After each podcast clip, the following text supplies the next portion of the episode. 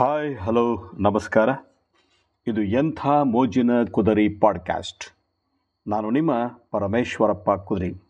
ಸ್ನೇಹಿತರೆ, ಇವತ್ತು ನಾನು ಬೆಂಗಳೂರಿನ ಬೈಯಪ್ಪನಹಳ್ಳಿ ಬಗ್ಗೆ ಮಾತಾಡೋಣ ಅಂತ ಬಂದಿದ್ದೀನಿ. ಬೈಯಪ್ಪನಹಳ್ಳಿ ಇತಿಹಾಸನ ತಿಳ್ಕೊಳ್ಳೋಣ ಅಲ್ವೇ?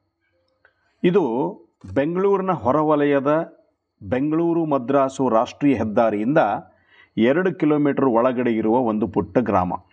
ಆದರೆ ಅದರ ಹೆಸರು ಈಗ ಇಡೀ ಬೆಂಗಳೂರು ದಾಟಿ ಹೊರ ರಾಜ್ಯಗಳಿಗೂ ವ್ಯಾಪಿಸಿದೆ. ಇನ್ನು ವಿಷಯಕ್ಕೆ ಬಂದರೆ ಬೆಂಗಳೂರು ನಗರ ಪೂರ್ವ ಭಾಗಕ್ಕೆ ಹಲಸೂರು ಎಂಬ ಪ್ರದೇಶವೇ ಬೆಂಗಳೂರಿನ ಕೊನೆ.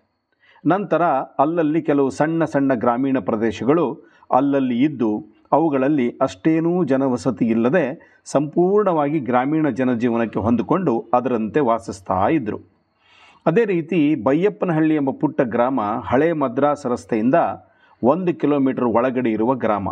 ಈ ಗ್ರಾಮ ಹಾಗೂ ಹಳೆ ಮದ್ರಾಸ್ ರಸ್ತೆ ಮಧ್ಯದಲ್ಲಿ ಮದ್ರಾಸಿಗೆ, ಅಂದರೆ ಈಗಿನ ಚೆನ್ನೈಗೆ ಹೋಗುವ ಒಂದು ರೈಲು ಹಳಿ ಸಾಗ್ತಾ ಇತ್ತು. ಸುಮಾರು ಐವತ್ತರ ದಶಕದಲ್ಲಿ ಈ ರೈಲು ಹಳಿ ಪಕ್ಕ ಒಂದು ಬೃಹತ್ ಕಾರ್ಖಾನೆ, ಎನ್ ಜಿ ಇ ಎಫ್, ತಲೆ ಎತ್ತಿತು ಅದರ ಸುತ್ತಮುತ್ತ ಯಾವುದೇ ಜನವಸತಿ ಪ್ರದೇಶವಿಲ್ಲದ ಕಾರಣ ಸಮೀಪದ ಬೈಯಪ್ಪನಹಳ್ಳಿ ಗ್ರಾಮದ ಹೆಸರೇ ಈ ಕಾರ್ಖಾನೆಯ ವಿಳಾಸಕ್ಕೆ ಇಟ್ಟರು ಇಲ್ಲಿ ಹಾದು ಹೋಗುವ ರೈಲು ಹಳಿಗಳು ಈ ಕಾರ್ಖಾನೆಯ ಪಕ್ಕ ಹಾದು ಹೋಗ್ತಾ ಇದ್ದಿದ್ದರಿಂದ ಅಲ್ಲೊಂದು ಸಣ್ಣ ರೈಲು ನಿಲ್ದಾಣ ಪ್ರಾರಂಭವಾಯಿತು. ಅದಕ್ಕೆ ಬೈಯಪ್ಪನಹಳ್ಳಿ ಅಂತಲೇ ಅಧಿಕೃತವಾಗಿ ಹೆಸರಿಟ್ಟರು ಈ ರೈಲು ನಿಲ್ದಾಣದ ಸಮೀಪ ಒಂದು ಬಡಾವಣೆ ನಿರ್ಮಾಣವಾಯಿತು.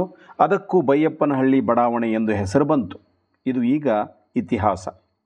ಆದರೆ ನಂತರ ಬೆಂಗಳೂರು ಬೃಹತ್ ಬೆಂಗಳೂರಾಗಿ ಬೆಳೆಯಿತು ಬೆಂಗಳೂರಿಗೆ ಮೆಟ್ರೋ ರೈಲು ಬಂತು. ಇದರ ಪ್ರಥಮ ನಿಲ್ದಾಣ ಇದೇ ಬೈಯಪ್ಪನಹಳ್ಳಿ ಪ್ರದೇಶದಲ್ಲಿ ನಿರ್ಮಾಣ ಆಯಿತು.